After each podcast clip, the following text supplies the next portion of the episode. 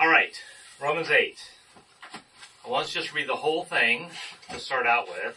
We haven't done that yet. Um, and as we talked about, we're going to use Romans 8 as sort of our launching point for going into different parts of Romans, and we'll see how that plays out more as we go along. You want light? I want light. You got light? There be light. Where you getting? You're tight there underneath with the wires. Oh. That's good. Are you okay? All right. Um, do we have any volunteers for someone who wants to read all of Romans 8? Who would like to read all of it? Steve! the voice! Steve, do you want to Sure, accept go that challenge? Shut The up. voice. The voice or the mask? Which show is that? All right, here we go. Romans 8. Therefore there is now no condemnation for those who are in Christ Jesus. Because the law of the Spirit of life in Christ Jesus has set you free from the law of sin and death. For what the law could not do since it was weakened by the flesh, God did. He condemned sin by the flesh by sending his own son in the likeness of sinful flesh as a sin offering, in order that the law's requirement would be fulfilled in us, who do not walk according to the flesh, but according to the Spirit. For those who live according to the flesh have their mind set on the things of the flesh, but those who live according to the Spirit have their mind set on the things of the Spirit. Now the mindset of the flesh is death, but the mindset of the Spirit is life and peace. The mindset of the flesh is hostile to God because it does not submit to God's law. Indeed, it is unable to do so. Those who are in the flesh cannot please God. You, however, are not in the flesh, but in the Spirit. If indeed the Spirit of God lives in you. If anyone does not have the Spirit of Christ, he does not belong to him. Now if Christ is in you, the body is dead because of sin, but the Spirit gives life because of righteousness. And if the Spirit of Him who raised Jesus from the dead lives in you, then He who raised Christ from the dead will also bring your mortal bodies to life through this, His Spirit who lives in you. So then, brothers and sisters, we are not obliged to the flesh to live according to the flesh. Because if you live according to the flesh, you are going to die. But if you, but if by the Spirit you put to death the deeds of the body, you will live. For all those led by God's Spirit are God's sons. For you did not receive a spirit of slavery to fall back into fear, but instead you received the spirit of adoption, by whom we cry out, Abba, Father.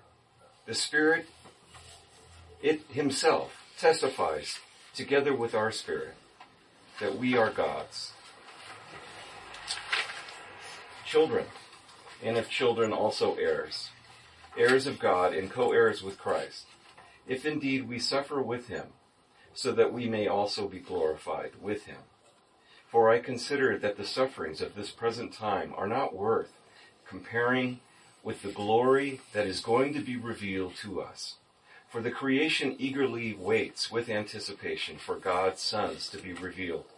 For the creation was subjected to futility, not willingly, but because of him who subjected it, in the hope that the creation itself will also be set free from the bondage to decay into the glorious freedom of God's children. For we know that the whole creation has been groaning together with labor pains until now. Not only that, but we ourselves, who have the Spirit, as the first fruits, we also groan within ourselves, eagerly waiting for adoption, the redemption of our bodies. Now is the hope. We were saved, but hope that is seen is not hope, because who hopes for what he sees? Now if we hope for what we do not see, we eagerly wait for it with patience. In the same way, the Spirit also helps us in our weakness, because we do not know what to pray for as we should. But the Spirit Himself intercedes for us with inexpressible groanings.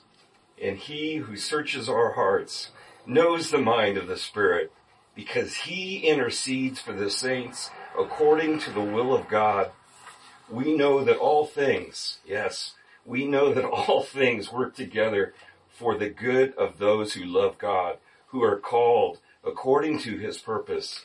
For those he foreknew, he also predestined to be conformed to the image of his son, so that he would be the firstborn among many brothers and sisters together. And those he predestined, he also called, and those he called, he also justified, and those he justified, he also glorified. Ah, sorry. What then are we to say about these things? If God is for us, who is against us? He who even, he did not even spare his own son, but gave him up for us all. Who will not also with him grant us everything? Who can bring an accusation against God's elect? God is the one who adjusts, who justifies. Who is the one who condemns? Christ Jesus is the one who died, but even more has been raised. He also is at the right hand of God and intercedes for us. Who can separate us from the love of Christ? Can affliction or distress or persecution or famine or nakedness or danger or sword? As it is written, because of you, we are being put to death all day long. We are counted as sheep to be slaughtered. No, in all these things, we are more than conquerors through him who loved us. For I am persuaded that neither death, nor life, nor angels, nor rulers, nor things present, nor things to come, nor powers, nor height, nor depth, nor any other created thing will be able to separate us from the love of God that is in Christ Jesus our Lord. Woo. Whoa. Thank you, Steve. Deep breath. Very Well well. done. Mm. Nice. There's a lot of stuff in there. How did you feel reading that? I felt angst. I felt total angst. What do you mean by that? Uh, just what we're all probably experiencing. Thankful for God and thankful for the last two sentences. Right. No, and all these things, we are more than conquerors. You are the conqueror, God. You are the conqueror, Christ. For we are persuaded that neither death, nor life, nor angels, or rulers, or things present, or things to come, nor despicable powers, powers under your feet, nor height, nor depth, nor any other created thing will be able to separate us from your love, dear Father, that is in us. Christ in you, the hope of glory. Christ in you. I think we all weep. We just feel grief maybe. I, that's what I feel.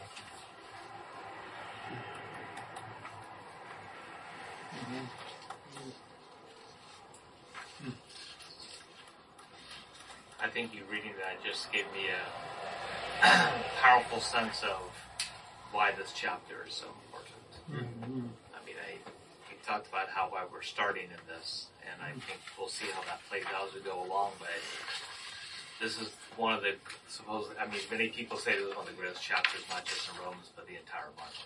Hmm. And just hearing you read that, I felt it. yeah. Indeed.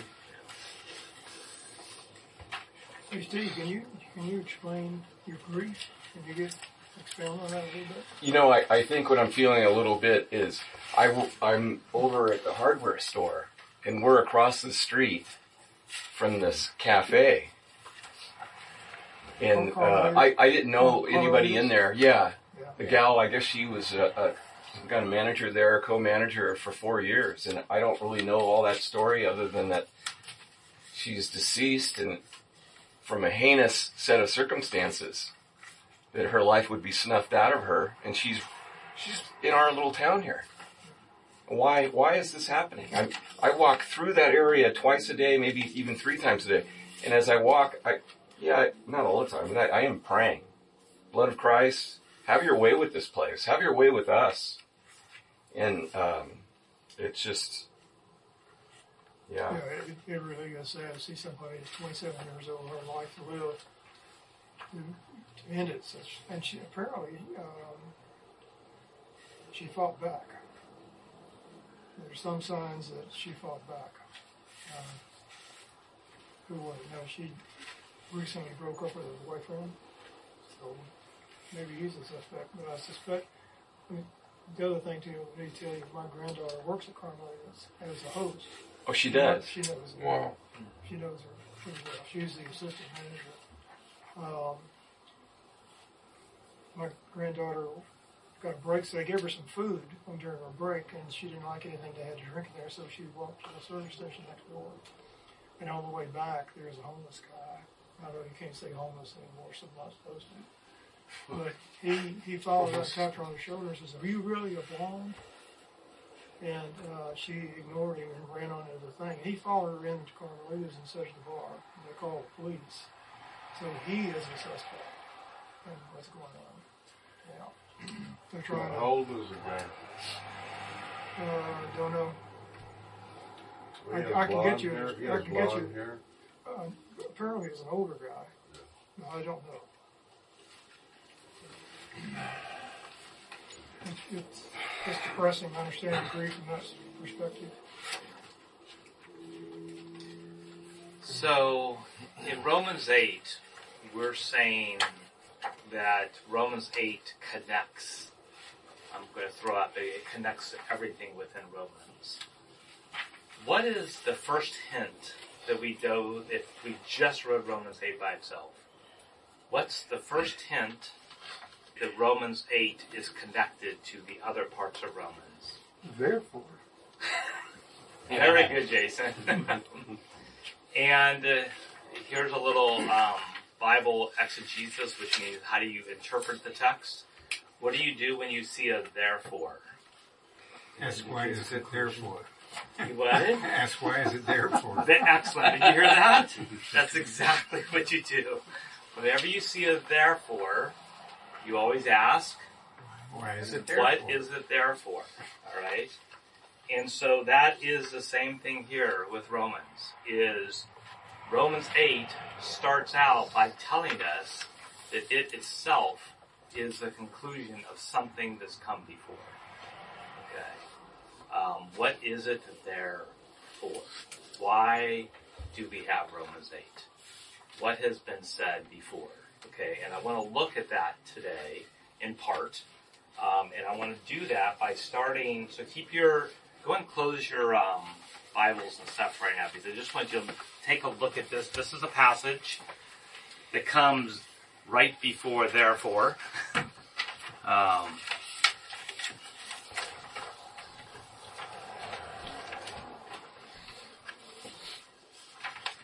and I'm going to just start by looking at this part to give us an idea of why Romans 8 starts with therefore. Ken's song was a great introduction to Romans 8. Yeah, it was. It was perfect. Yeah. Yeah. You know, one of the things, now that you say that, I mean, one of the things too I hope with, that we're going to do with Romans, we saw this last week, we saw Paul talk about that Romans is about the gospel. And, you know, probably all of us can give a little short synopsis of what the gospel is. What I think is going to be fascinating with Romans is that we're going to be able to get, it's going to be like multi-course meal for us to be able to get a much fuller, much more in-depth understanding of what is the gospel. Because that's really what Romans 8 is uncovering. Um, I mean, not Romans 8, but just Romans 8, but I mean all of Romans is uncovering and saying, what is this gospel that we're supposed to be, the good news we're supposed to be telling the world? A lot of us can say that real short maybe, but how, you know, hopefully as we go through Romans, we'll be able to explain that and know that to a level of depth we haven't before. So, I would like someone to read this. Um, who wants to volunteer to read? Just this part right here. I'll read. All right, why don't you go ahead and read it? For I do not understand what I am doing, because I do not practice what I want to do, but I do what I hate. Now if I do what I want to do, I agree with the law that is good. So now I am no longer the one doing it, but it is the sin living in me. For I know what, or for I know that nothing good lives in me, that is, in my flesh. For the desire to do what is good is good, is with me. There is no ability to do it. For I do not do the good that I want to do, but I practice the evil that I do not want to do. Now, if I do what I want to do, what I want, what I do not want to, I am no longer the one that does it, but it is the sin that lives in me, so I discover this law. When I want to do what is good, evil is present within. me.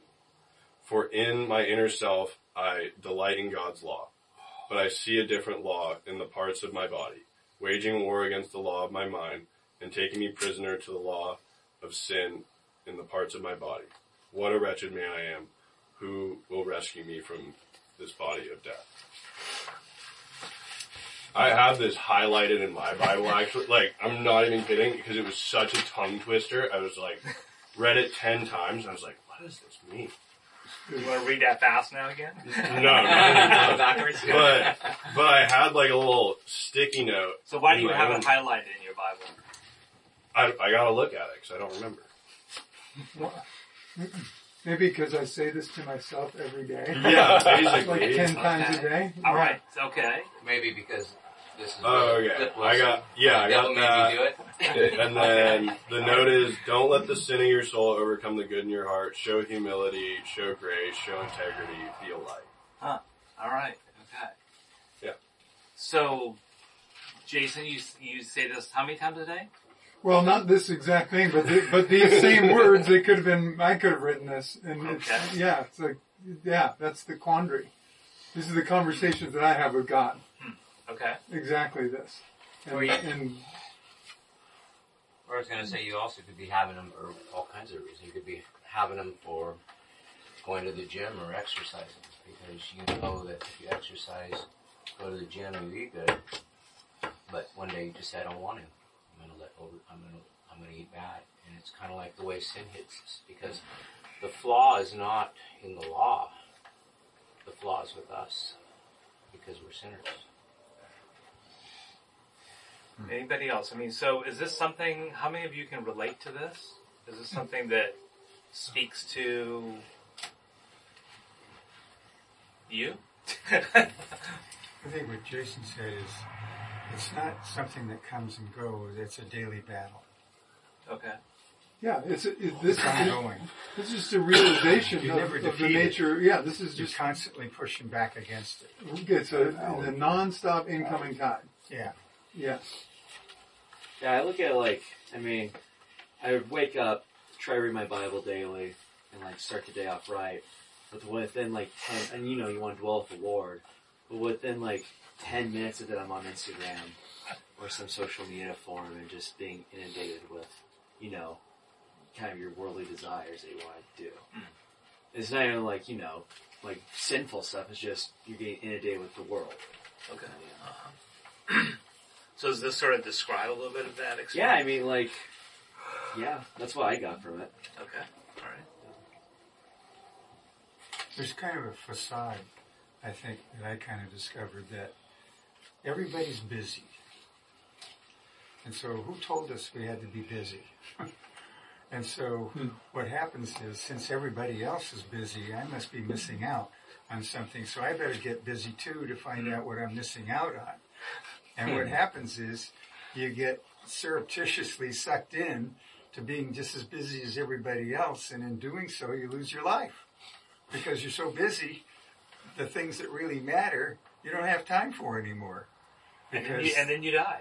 and then you die. in, in- in more than one way. That's right.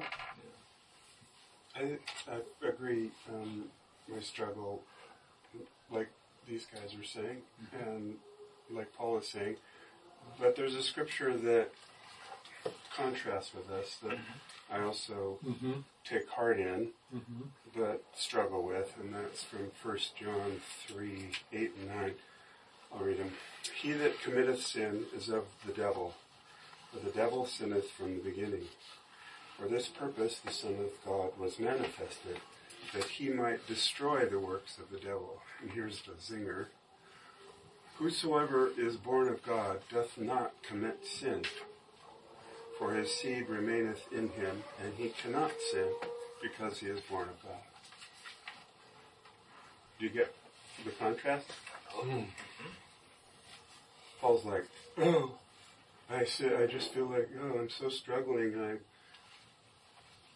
He- He's acting, I think, really immature as a Christian compared to what John is saying we should be. Mm-hmm. Once we're in Christ, we should not sin. He's We he's, do not sin. We cannot sin. he's making the point. He's he's like why? What's the therefore for? Right?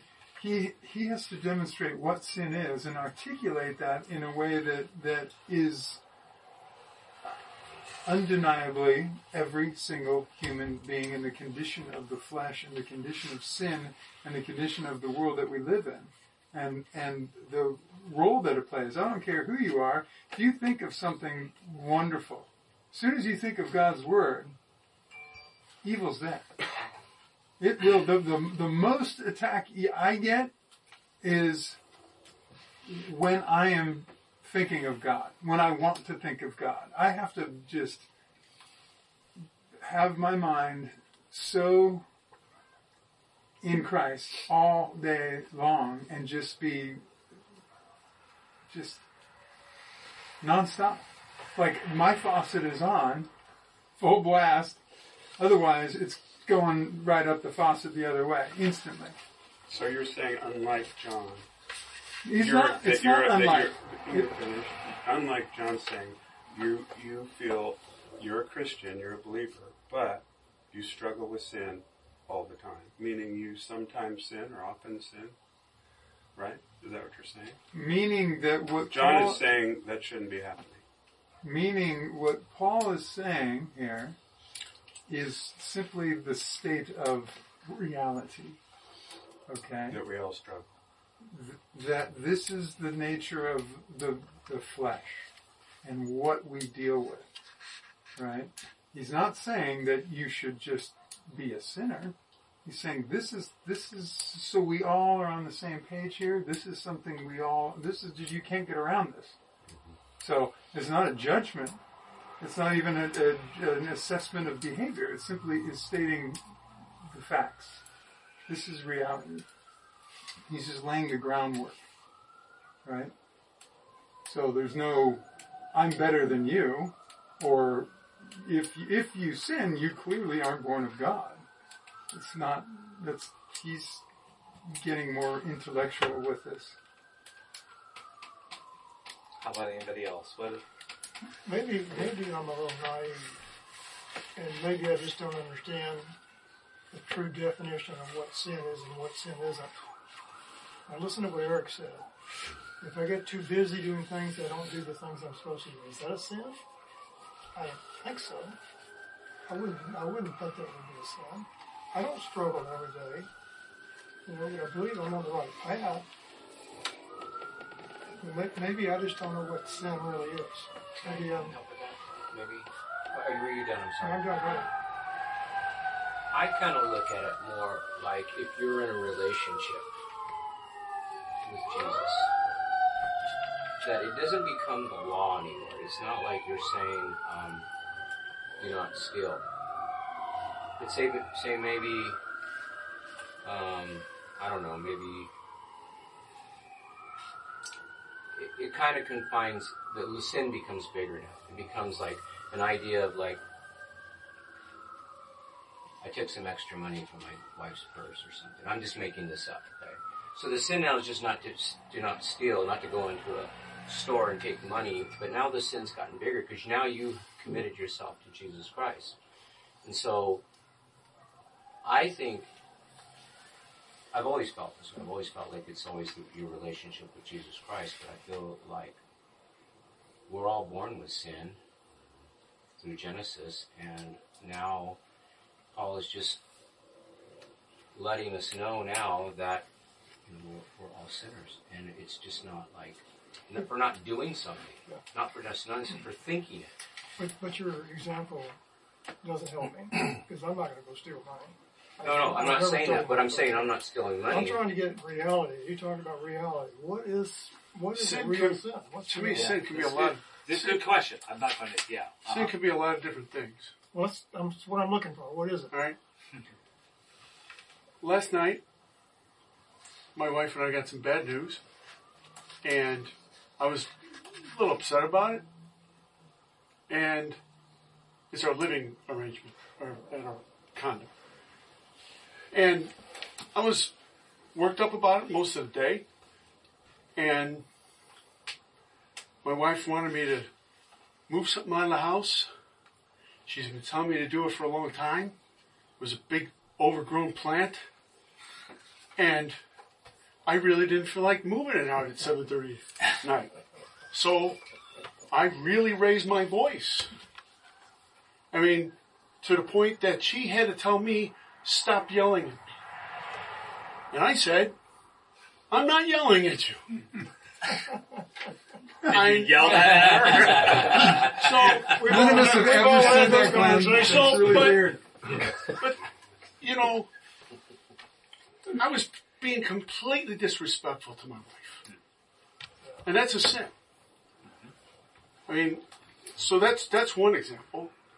You know, another example would be, you know, leaving here tonight.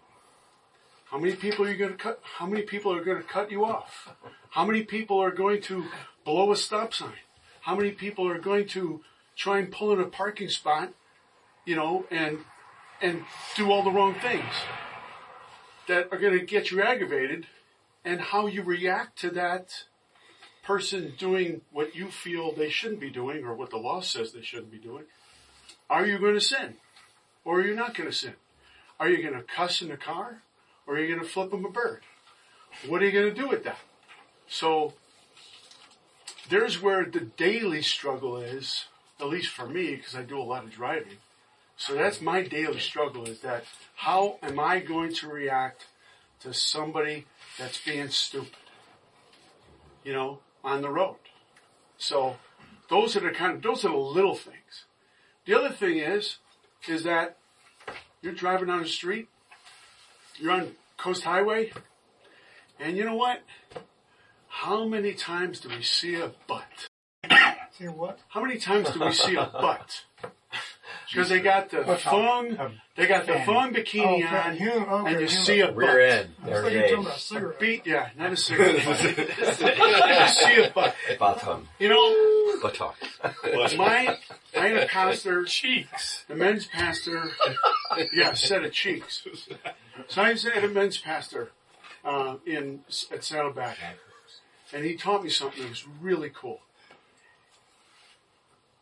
Sitting at a stop sign or stoplight, and you see a pretty girl on a corner of your eye. He said, "You need to learn to bounce your eyes." So, in other words, don't watch the girl cross the street because halfway through the through the crosswalk, you're pretty far down the path of where you're going with that girl if she's walking across the street. So I started doing that. I, I, you know, you can't help but see a pretty girl, but you see a pretty girl, I see someone's butt, my wife's sitting next to me, or not sitting next to me, I see a butt, I bounce my eyes, look the other way. You know what my wife told me when we first started dating? She goes, you know what? You got weird eyes. No. No, She said- I feel safe with you. Man, I mean, thank you, Kenny Luck, for telling me to bounce my eyes when I see a pretty girl mm. walking down the street or walking across the That's street. what Jimmy So Carter said. Yeah, lust in but that- but- but- Is it a sin to see a pretty girl? Not at all. What you do with that image can take you down a path of sin very, very quickly. So that's, those are my struggles that I have a Yeah. saying that saves me. If it looks that good, it's somebody else's problem. So go, Tom, go ahead. The other Tom. Yeah. Um, it says that Paul's just describing the state of the situation, which is called sin. Now we could describe sin a hundred ways. Bible tells us about various ways of sin that are not getting into heaven. Blah blah blah. But what is sin? It's just falling short of the goal. I don't want to overblow out the sin, even though it's like a real thing. It's you know Jesus died for it. But as I just as he's describing this, I'm falling short of the goal. If he defines sin as it is in the Greek and stuff. But then he he's setting it up because he's saying, well, what's going to deliver for me from all the things I just said? And then he's going to go into, well, therefore, he's going to tell you, and I'm sure we'll get into it, what is going to deliver me from what I just described about my, the mm-hmm. state of the state of the world, the state of my own. I'm giving me as an example mm-hmm. Because of the things I've done in my past and who I was, what I continue to do. But then I also see him setting it up Sure. where he's giving this just this, this, Who will rescue me from this Right. body of death? yeah, and then he'll Yeah. then eight will kind of usher us into that Uh-huh. in, in the beginning. Uh, That's what I'm seeing. How about anybody else as far as this saying?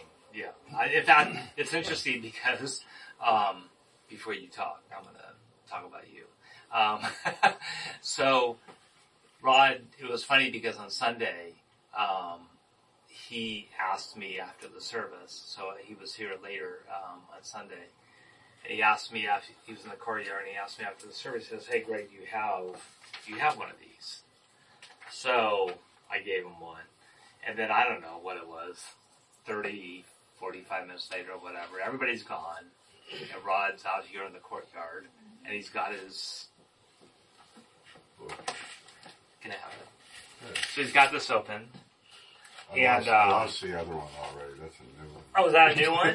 Do I still have, No, it's, with, it's with Charlie. It's in his truck. uh, Charlie. yeah, well, so, so it's interesting. Well, in fact, this is a new one. But so, Yeah, that was the new one. he had this opened up to the passage we're looking at. I had written in the other Okay. one.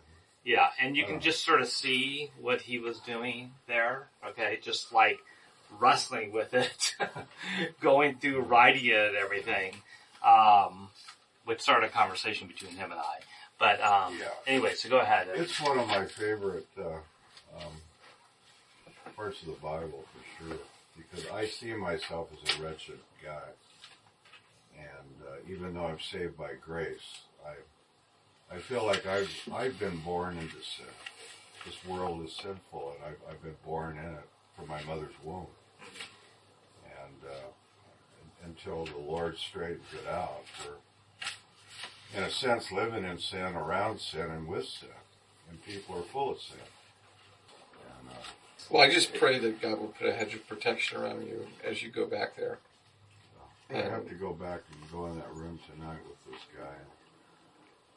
Um, I if was. I come and help him and kick his ass, and I say, Jason introduced me to a, a, a police officer here, and I called him, and we had a chat, and went over this thing, and he's a believer. Yeah. You know, and, and I have that on my side right now, in the sense that he's aware of this guy. He's a known guy. And uh, I won't get into the details of his lifestyle, but he just is a. Uh, I think you possibly have possessed or possessed. But I mean, you're in a situation where you're having to make that decision. You ask the question, David, what is sin? That's, yeah, I mean, you're in that situation where you're making that decision real time. Um, You know, uh, Which, one of the reasons why I'm still walking around with a cane is for my protection in the area where I live because there's a whole subculture of people that some of them have been kicked out of there and they didn't like me. And they'll see me around and they'll come up and start, you know, they're intoxicated on something, you know, they want to fight or, hey Rod, you know, boom, you know, they give you the, you know Right, what, want to I had one guy try to put his fist through the window. I was sitting at Jack in the Box, and uh, the guy was on meth. He tried to put his fist right through the window, and the whole window shook. And this was a known guy from that shelter. Was kicked out. And he's blaming me for him being kicked out because I did a grievance on him. You know, and this guy's his buddy. You know, and he's going around telling all these other people, trying to get people on his side. You know, to come against me. It's, it, it's like being in a high school or something. you know, it's, uh, That's good. So Tom, you were going to say. It, it just brought to my memory, you know, when I first read that a long time ago, Romans 7, um, the end of Romans 7, is I felt, um, uh, I don't know if everybody's felt like this, but I felt like I was understood in a way. Like, oh, there's someone, because I would read at First John and go, oh my gosh, you know, and then realize that uh, there was some reprieve, some something within me that thought, okay, I can. Somebody else is struggling along, understands the struggle, Yeah. and so I remember that. So I just wanted to add that. So. Right. The the um, to me the contrast to that is when Jesus speaks of being victorious and um, finishing victorious. So we know that we will be victorious, but we have to be victorious. It's not simply done, right?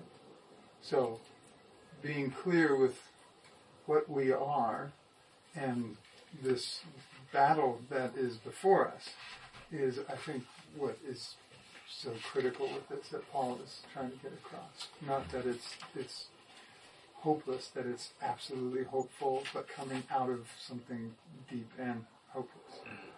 Yeah, Brett. Um, do you have your your Bible open to? You have King James, right? Curious to know. I, when I was reading this today, uh, eight three kind of jumped out at me. It says, "For what the law could not do, since it was weakened by the flesh." Almost seems like that that word should be would. It's like like there was a chance that the humans could figure it out. We'll, we'll, we'll look at that definitely as we if right. So, get to it. yeah. so yeah. kind of talking But about in- all the other Uh-huh. stuff, other stuff. It's like we know that this is a letter to you know Paul's trying to get the church going and so forth. It's Mm-hmm. People don't think they sin if they don't know God. You can do anything. You you, you, you don't have these checks and balances every day if you don't have a clue what's going on. Mm-hmm. So it's not to me. It's just like it's kind of laying the groundwork for people to be in thought, and, and, and in that, it's not micromanaging yourself out of sin. You're, you're going to eventually,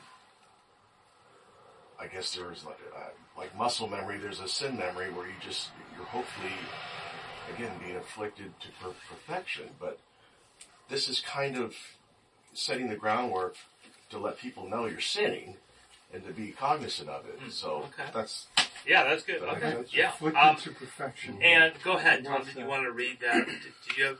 You what, wanted- what is eight you three? wanted Just eight uh, three? yeah, just I just want to know if the Yeah, what the word could is if is it, it what's Well, the the word could is there. yeah For what the law could not do. Yeah, so it it, is. it never had a chance. Why is that word could? It's what the would not So do. you hold that, hold Uh-huh. that, because we are going to be we're going to be talking about that. Also, David, hold on the sense of that question you're asking. So, two design. two great questions right now. Mhm. What is that Yeah. law? What is sin? Um, those are really good questions we're going to be delving into because Paul is addressing that here. Um, I think also, so Tom, so this is a good example of like this tension we're talking about. As we're reading this, you feel that tension. So Tom read in First John from First John three. Okay. What's interesting is John has that tension because in First John two it says, "My little children." So here he's going to tell you. Remember, John told us the whole purpose of why he was writing the gospel, right? So everyone would believe. Here he's telling the people who, who he's writing First John to, "Why am I writing this?" He says, "My little, my children." I am writing you these things so that you may not sin.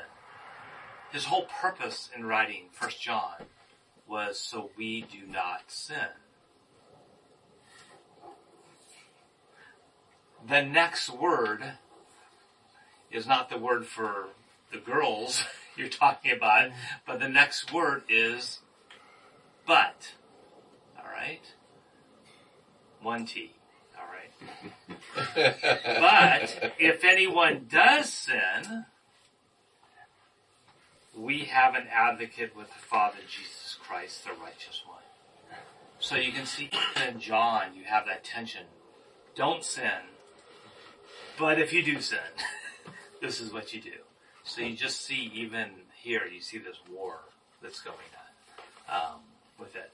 So I want you to open up now to, to your little book that's here. And I want to look at the passage before this passage we just read. To maybe sort of start answering some of the questions you guys are um, asking. So turn to page, it doesn't have pages, 26. And I want to start, so we, this thing I handed out started at 715.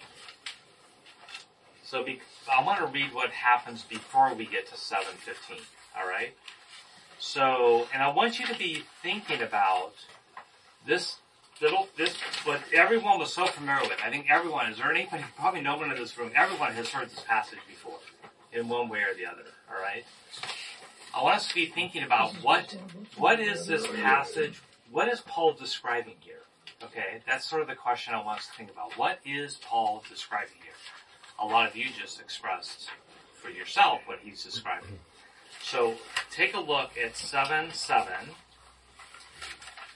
And in fact, I'm just going to read this and we'll just start looking at it. So this is what Paul says. Paul says. So it says, sin's use of the law. He says, what should, so this is page 26. What should we say then? Is the law sin? There you go. You just put both those together. What's the law? What's sin? Alright. Is the law sin? And Paul answers, absolutely not. But I would not have known sin if it were not for the law. For example, I would not have known what it is to covet if the law had not said, do not covet.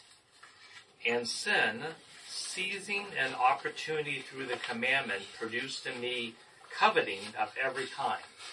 For apart from the law, sin is dead. Once I was alive apart from the law, but when the commandment came, sin sprang to life again, and I died. The commandment that was meant for life resulted in death for me. For hmm. sin, seizing an opportunity through the commandment, deceived me, and through it killed me. So hmm. then the law is holy, and the commandment is holy, just, and good. Therefore, did what is good become death to me? So he asks a question again. Hmm. Did what is good become death to me, which is the law? He says again, absolutely not.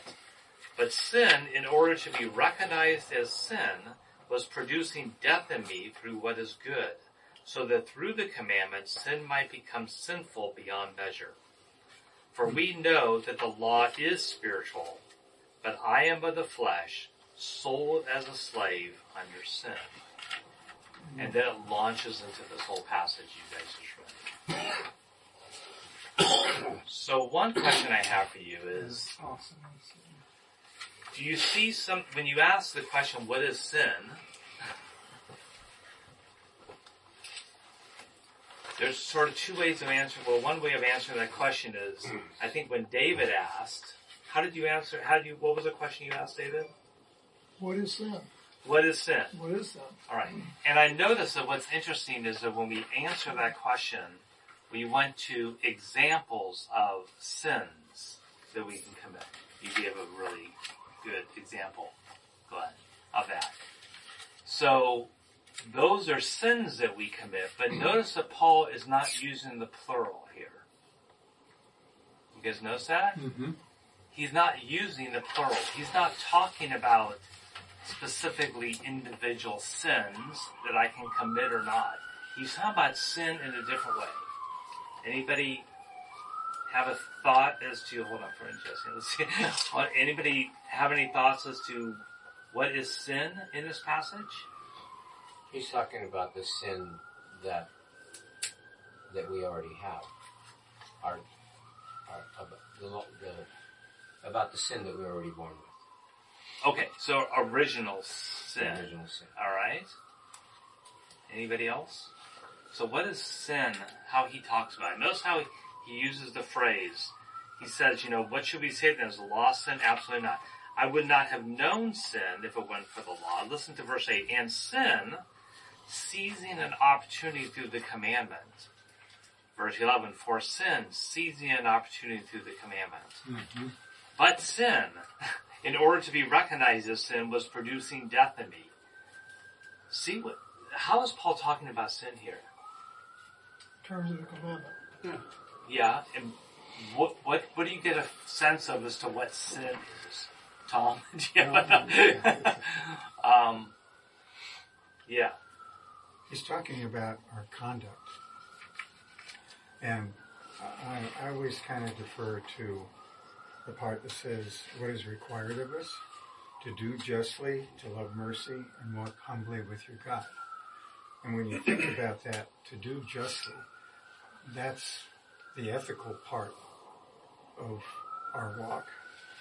To love mercy allows us to join our fellow man through empathy for their struggle is the same struggle as we have. And the only way we can do that is to put God on the throne and take ourselves off and walk humbly with Him because He, He's, He gives us the power to be able to do the other two things. Or would it be the difference between, is it more of the, the idea of sin and death? Yeah, Uh-huh. exactly. Yes. Which is what? Well, to be alive in Christ and to be death is to, Right. Okay. That's the death of me. well, yeah, but you always ask these questions. My brain sizzle. It's probably easier than I'm thinking, but yeah, that's what I'm gathering. Well, it's just or the law the, of well, sin. Okay. All right. The law, and when I hear law and commandment, it's an extrapolation to the old, you know, the old covenant. Uh-huh. And this is this is bridging the gap to the new covenant. So it's basically talking about having believing in Christ as the Lamb of God uh, to be the one that's, that that is going to ultimately forgive all of our sins. So be worthy that you know, you know, be righteous and, and but the, I think the biggest belief belief is is that we have to believe in this guy Jesus Christ, Right. Right. which is a new thing in this time period right here. So that's kind of I don't know. That's what it sounds like to me when you, when I hear commandment. That's Old Testament stuff. It, But- it is. It is. So, so what? it's going from a legalistic to Uh-huh. more of again, you know, kind of the Martin Luther thing. But without the law, the commandments, Correct. we would not know sin. yes. Uh Uh-huh. So the commandments help us to recognize what sin is. But Uh-huh. Simply a- put. a- additionally, what he's what he's saying. It's not here- good enough anymore, though. You have to believe in Christ. Well, Well, yeah, and we're going to get to Yeah, that. But right, exactly. be- so before this, just in this in this passage, In what this is he pa- talking about with sin? what he's talking, he's, he's saying that not only do they expose you to sin, but the reality is that they have, by design, they convicted all of us. Who's they? You're saying like they. The commandments. Oh, the God commandments. So they is the used the commandments. as see. a conviction. Gotcha. They is the law. Okay. So uh, they sin sprang to life, and I died because the the commandments were not intended to save any of us. right. Jesus. Are we getting was. to salvation? Well, we're going to be getting to salvation, but so I want you to notice. So this is this this is key when we get to even salvation. How Paul is talking about sin here is as something that has its own power. Hmm. It is a thing that has power over our lives. It is not about us. It can cause us to sin, but here sin is actually a power it's almost like you think of Satan. Satan is a power that seeks to do evil. Sin is a power that seeks to get us to sin. Okay? So there is an I there this is important too because you think about this whole passage we just read. Okay? What's the problem? Why can't we get out of it? It's unavoidable. Well, it's unavoidable, but what's what the influence is is this is a power that's independent of us. It's a power that is in us, and notice it is something that is seizing opportunity. Listen to how it's got its own being almost. I don't want to say being, it does, but it doesn't. But it's got its own power over us, which we cannot do anything about on our own. It is seeking to what? What is sin seeking to do to us? Kill us. To kill us. Oh, yeah. The purpose of sin is death. Okay? It is to kill us. And so Paul is talking here about More death. war that is going on between sin and what does he say? ab- So sin, is sin good? Easy answer. No. No. Okay. Is death good? No. No. Is the law good? Yes. Yes. Yes. Yes, it is good. I love It is. It's It not, it's not, it's not the here. law's fault. Yeah. Is the law good? Yes. Yes. Paul answers that. He says yes. Yes. The law is just the law. Right, but what is the what what hap what what happens with the law? What, what and what is the law? Just so you guys know here, Paul, fulfilled the law. when he says the word law, almost every place here in seven, he is referring to the Old Testament law. He is referring to the law given by Moses. Okay, and everything in basically Torah is what the word is Torah. He's referring to the law, but he's also referring to the first five books of the Bible. It is the core of the Jewish faith. Is this is the law that was given? Okay. What, Um, what, speaking of the law here, in in this passage that you gave us, he's referring. We're talking about sin as a power, right? yeah. He says This. to the law of sin, Sin and in the parts of my body. Yeah. So sin itself has its own set of laws. It, well, there's so much laws, but he's using it then in that in that phrase exactly. That that, that sin itself has its own, I guess you could say, law. Not You that could we put it that. need, yeah, they Right. just are, yeah. It's just- Exactly. it's- it's- But he's contrasting it between the law of the Spirit of Christ and the law of sin and death. Where are you seeing that? It's in 8 1. Yeah, no, we're not there. We're not there yet. For me, my inner self, I delight in God's law. Of course. We'll get there. So he speaks of God's law. he Because you're talking about this power. I know, I know. He's still, he's still speaking of the, the commandments of the Torah law. Okay. So I do agree with the law that it is good. Right. Self, I delight in God's law. hmm So he is specifically speaking of that. But yes, it's So if the law is good, why do we not? Why does are we still people under the law? Do we still follow the law? Yeah. Yes. do, We do do. Yeah. We're under grace. Some people That's right. Yeah, we are not under the law anymore. The law's been fulfilled. Yes, exactly. We are not under this law that Paul's talking about anymore. We are under grace. Yes. Okay, Yes. which we're going to get you. So, Jordan, you were. I don't know. My, I'm just like, Uh huh. it's just like a bouncy ball, just bouncing everywhere. Because you got to like, I get what you're saying, and then I was reading like the end of seven seven.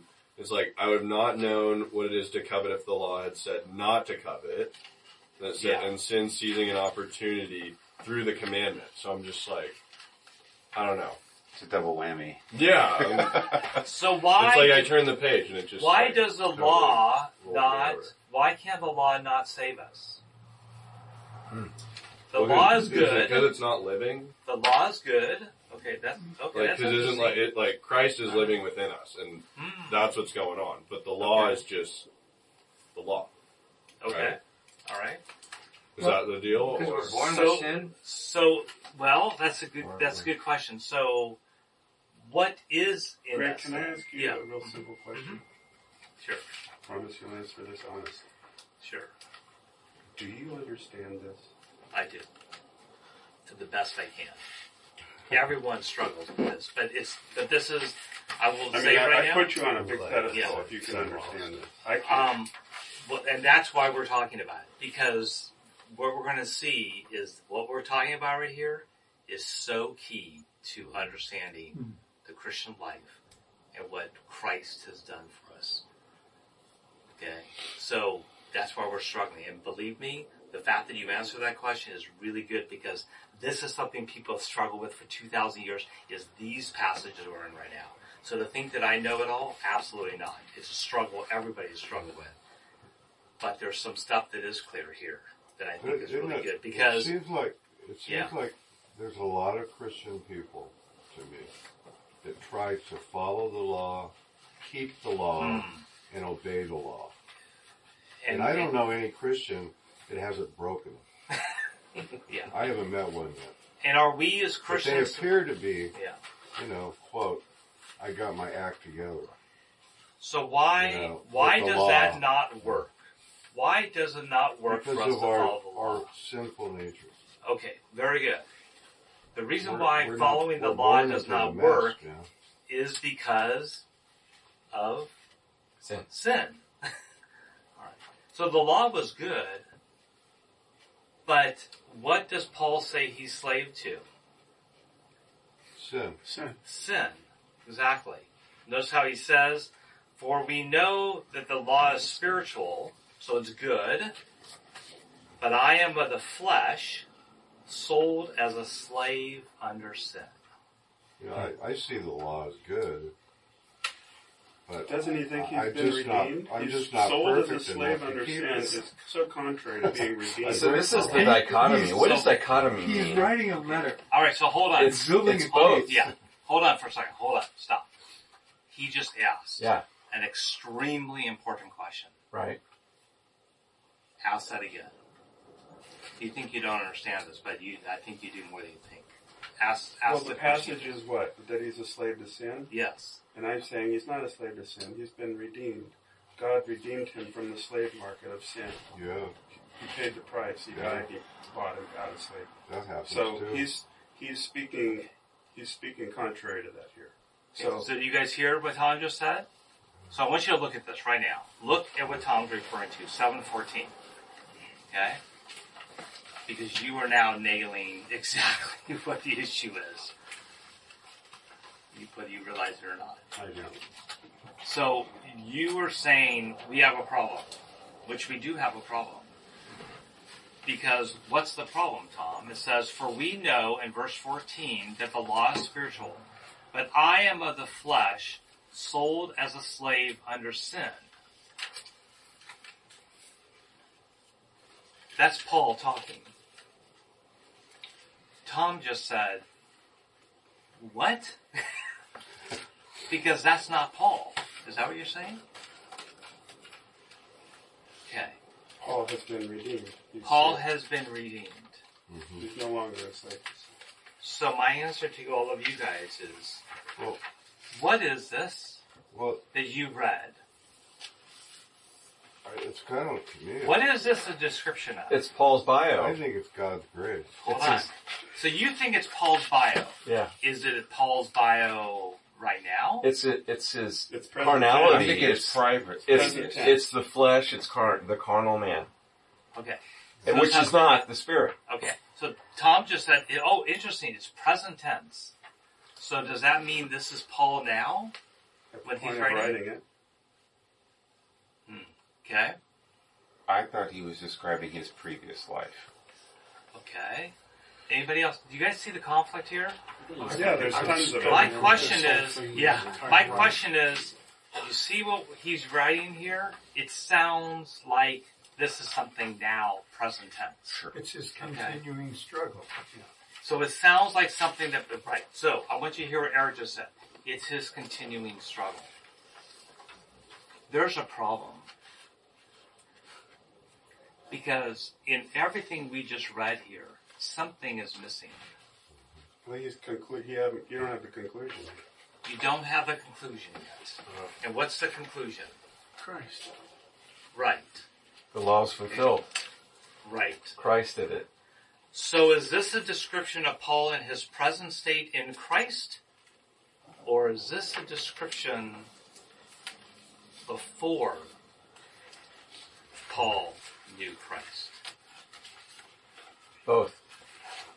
You Can't have both. I mean, let me tell you why you can't have both.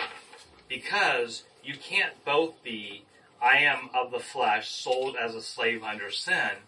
At the same time, Paul says that he is no longer a slave to sin. He is a slave to Christ. You cannot be a slave to two hmm. things. Okay. Do you see yet our problem? Because we describe this as something that is going on in us right now.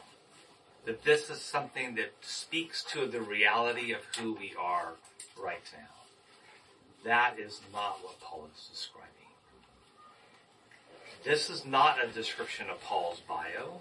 This is not a description. It is in part in the sense that this is what Paul experienced as a Jew before Christ. Okay? This is Paul describing, this is what a Jew experiences without Christ. How do we know that? Because if you take it for many reasons, but I'll, tell, I'll show you one. Notice how I started in 7 7. What you have in 7, what we just have read, I want you to look at verse 5. Verse 5 in 7 5 says, For when we were in the flesh, when we were, were is what? Past tense. Past tense. When we were in the flesh, the sinful passions aroused through the law were working in us to bear fruit for death. That is the description of someone who is under the law, a slave to sin, someone who does not know Christ. But now, Verse 6 says, But now, when? Now, we have been released from the law, since we have died to what held us, so that we may serve in the newness of the Spirit and not in the old letter of the law. So how did how did people before this get to heaven? Uh, through the same way that people get to heaven today. No. Faith in Christ. Faith. No. Through faith. With Christ, this is pre-Christ. I, it is. But Abraham, what, what, what, why was Abraham, um, righteous? He was righteous through faith. Faith is always what brings people into a relationship, eternal relationship with God. Before Christ, it was still faith in Yahweh. It gets into a whole different things, but just ultimately it prefigures Christ. All right. But I want to continue with this so we don't get off into something else. I want to point out that in verse 5, verse 5 is what Paul is describing from 7 7 through 724. What happens starting in verse 25 and all the way through chapter 8 is what Paul is going to describe in verse 6 of chapter 7. Okay, everyone following me? Mm-hmm. We know that for many reasons, but one reason we know that in part is notice how something was mentioned over and over and over again when we meant when we when we read chapter eight. Something was mentioned over and over and over and over and over and over again that is never mentioned once in seven seven through seven twenty four. What is that? Flesh. No, Who will rescue me? Christ. no. The Spirit. Spirit. Oh, Very good. okay. The Spirit is what is missing. Alright. So, this is a, this, what we're experiencing right now is something that the church, I'm, gonna- I'm gonna now, I'm not making this statement myself like I have some authority with this, I don't. The, we've had a problem in the Christian church because from the very beginning of the early Christian church in 100 AD when this was all written, all the way up through Augustine in 500 AD, every single person, every single commentary, every, uh, everything Christian at that point knew the 7-7 through 724 was not describing life in Christ. It was describing life as a Jew under the law. Then Augustine came around, and Augustine was a man obsessed. He did not take your advice, by the way, Glenn. He was had huge spiritual struggles, spiritual, sorry, huge sexual struggles, and Augustine, through his own sin, ended up having this argument with Pelagius. Anyway, not to get too much detail, that's when it first arose that Augustine read this and thought, oh, that sounds like me. The passage we read that I printed out. Oh, that sounds like me. And started this little thing that thinking like, this is describing the actual Christian life after Christ. And it never was meant by Paul to do that. The church never interpreted that way. But the problem is, in the Reformation, even Luther sort of took it that way. And so we've had a teaching as Christians that somehow seven, the passage we read, is describing the life we still have as a Christian. And a lot of you read that going, that's the life, I experienced this. Okay? But I'm going to tell you right now, that is not the life you are to be living right now. That is not the life you are in under Christ. That is not the light. that is not the struggles we should be having right now. But we've been so conditioned to think that is what the Christian life is like with the struggle that is described here. This is not what Paul is describing. Paul is not describing the Christian life. He is You- going he could to have made it awfully clear if he wrote that section in the past tense. Yeah, it would, it would, exactly. but when you, what you do is you find out the reason why Paul did that is because Paul is what's called, it's called historical I. Paul is creating, he is personifying it so that it, so the Israelites and the people, the Jews reading this, he can personify this because he was a Jew at one point. But you'll notice how he very explicitly states beforehand, this is not who I am under Christ. This is who I am under the law. That's what he's saying in verse 5. But in verse 6, he says, now, after I describe that, now I'm going to go in and tell you what it's like under Christ. So, I'm going to throw out to you guys, we've, we've taken this whole thing and we think this is the struggle and this is how we live the Christian life is by being in this struggle we just talked about. And what I'm going to just throw out to you, this was so great about Romans 8, is we're going to find out this is not it. This is not how we should live. This is not the description of our Christian life now.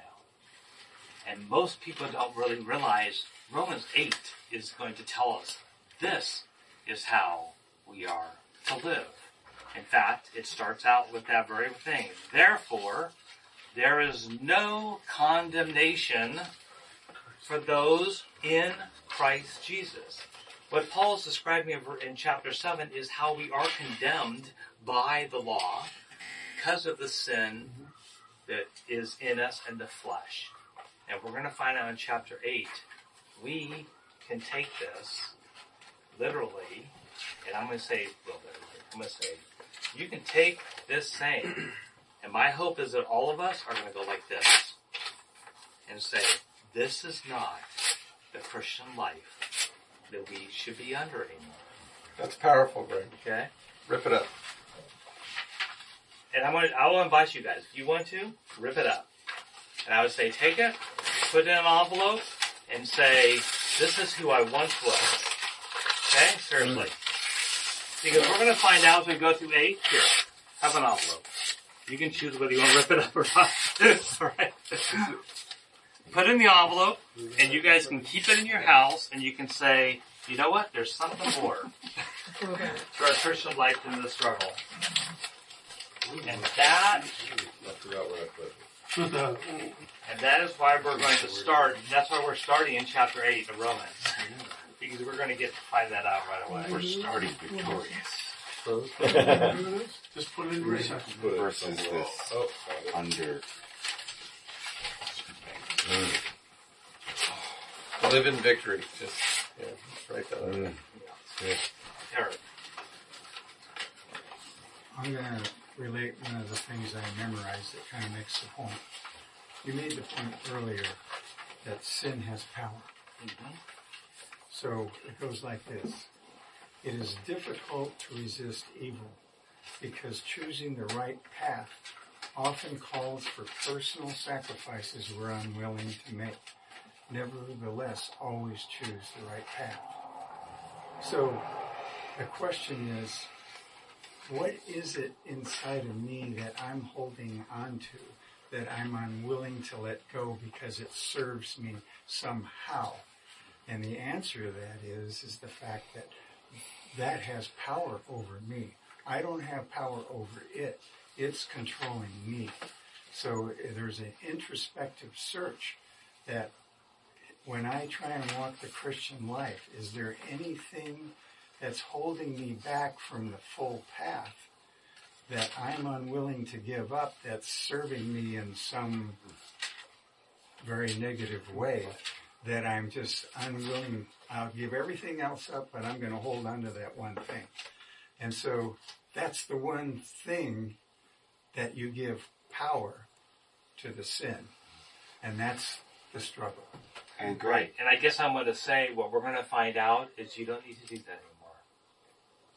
Okay? We as Christians have been given something that we do not need to do that anymore.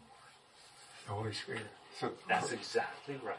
And hmm. Greg, Yes. what's interesting is that I'm listening to your voice while you're reading the end of 831, Oh, The Believer's Steve? Triumph, Steve?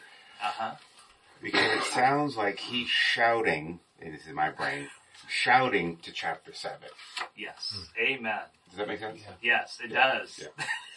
totally makes sense. Because I'm not. yeah. Totally makes sense. Anybody else have any thoughts? that's good. You're going to have to, we're, we're going to see this next week as we start unfolding. We're going to start looking at what Romans 8 says at the very beginning, which is going to tell us why we are no longer in 7 anymore. Hmm. Done. Hmm. It's gone. It doesn't even have, it should not even have an influence over us anymore. Alright? But it doesn't. Christ. It doesn't. It doesn't mean you.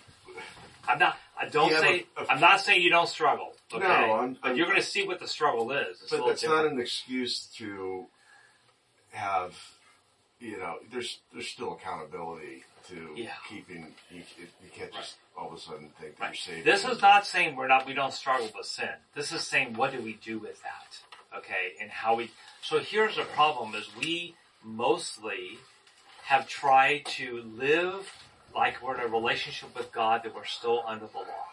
That is mm-hmm. how we all naturally as Christians, I'm gonna say naturally, quote, that's the problem is we naturally still live like this because we think that's how life still is.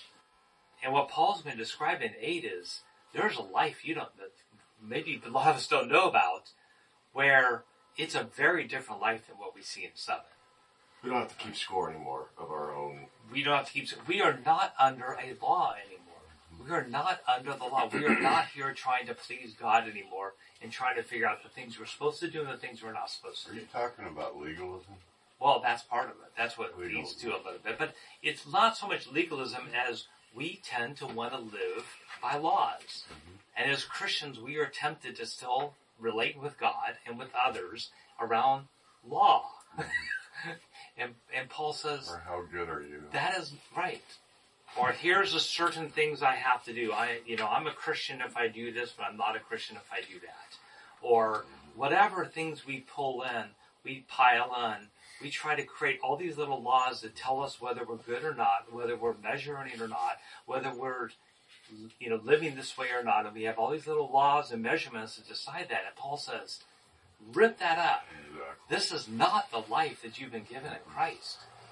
You've been set Free. free to know, I- live no longer under the law, but to live as slaves of Christ in the and by the Spirit. I, you know, I, I see, it seems like I've been around, the, the length of time I've been around the church, when I was a teenager to now, um, I, I see like a group of legalistic people, mm-hmm. and I see a group of grace-driven people.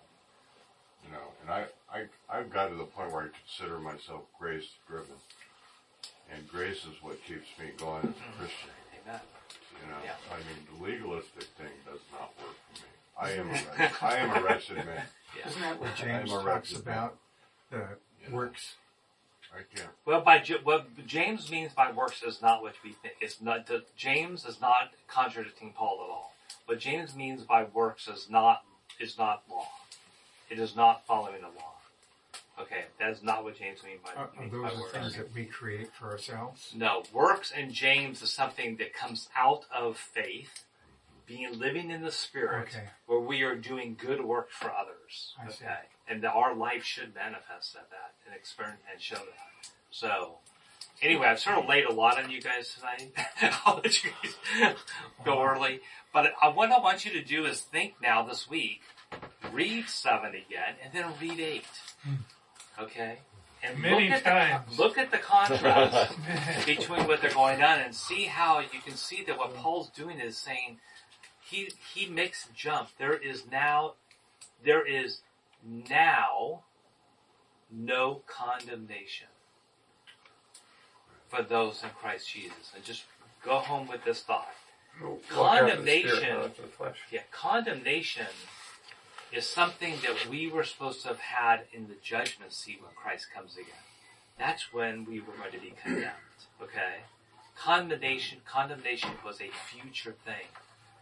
We, because of Christ, live in a freedom where we know for sure in Christ we were no, we are no, no longer under condemnation. We're getting a gift in the future now.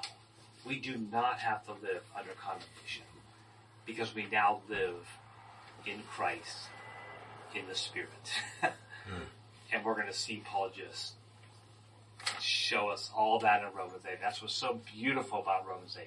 It is a, it is a new life in Christ. It is a new creation that Paul talks about in 2 Corinthians. So anyway, David, you were saying? So you're okay. Well, I'm glad. Never thought I was in trouble. That's why I asked the question at the beginning. Let's say- So, from, from my perspective, we've, we've given this this gift.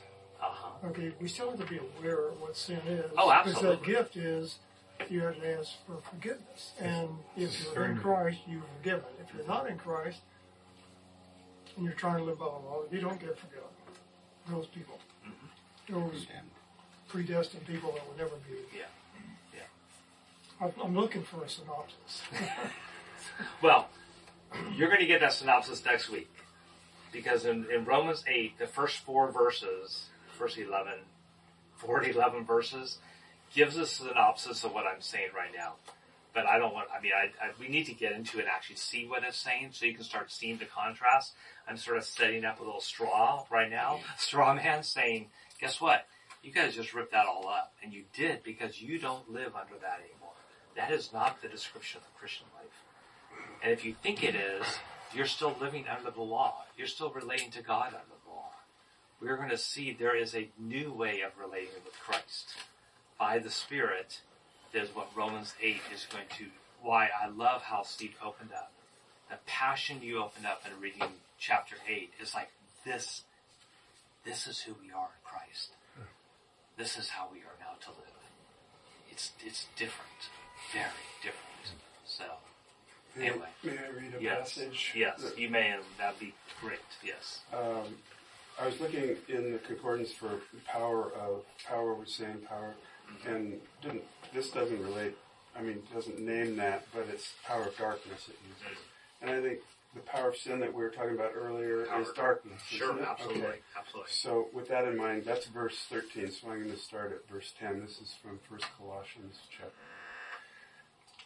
This is Colossians. First Uh-huh. Colossians chapter one verse ten. Uh, that it's kind of a blessing. It's nice that ye might walk worthy of the Lord, unto all pleasing, being fruitful in every good work, and increasing in the knowledge of God, strengthened with all might according to His glorious power, mm-hmm. unto all patience and long suffering with joyfulness, giving thanks unto the Father which hath made us meet to be partakers of the inheritance of the saints in light. And here's verse 13. Who has delivered us from the power of darkness and translated us into the kingdom of his dear Son, Mhm. in whom we have redemption through his blood, even the forgiveness of sins. Amen. That applies, I think. Uh, It, it doesn't just apply, it totally applies because that darkness is what wrote chapter 7 is all about. If you live in chapter 7, you're in that darkness. But if you live in chapter 8, we live with that promise of light, lightness of grace. Yeah. Beautiful. All right. Thank you guys. I know this is a little heavy and those you know we're going we're in Romans. That's We don't feel like we're in Romans, we're in Romans. Romans is great. so I thought we'd just start right in the very middle. Um, so anyway, again, um, Yeah. and one of the things too, I know several of you have told me about how you're reading through um, Romans from front to back, and you, some of you have done that multiple times. Keep doing that as much as you can. If you ever think, especially if you are tempted, if you are feeling like I want to live under the law um, and the power of sin in your life, you feel that, just start picking up Romans and just start reading. Because the more you soak yourself in 1 through um, 16, the more you're going to see as we start going into 8, how 8 is really the answer to all the things that are going on within Romans um, and how we live. So um, keep that up. All right. All right, Father, I just thank you for just this group of guys that we gone together tonight, and this is tough stuff, um, and we don't fully understand this because, Lord, you're a lot of this is beyond our understanding, but we also take in faith, Lord, and just listening to the Apostle Paul, inspired by the Spirit, Lord, that we are therefore no longer, now we are no longer under condemnation when we are in Christ Jesus. And all of God's people and men in this room said, Amen. Amen.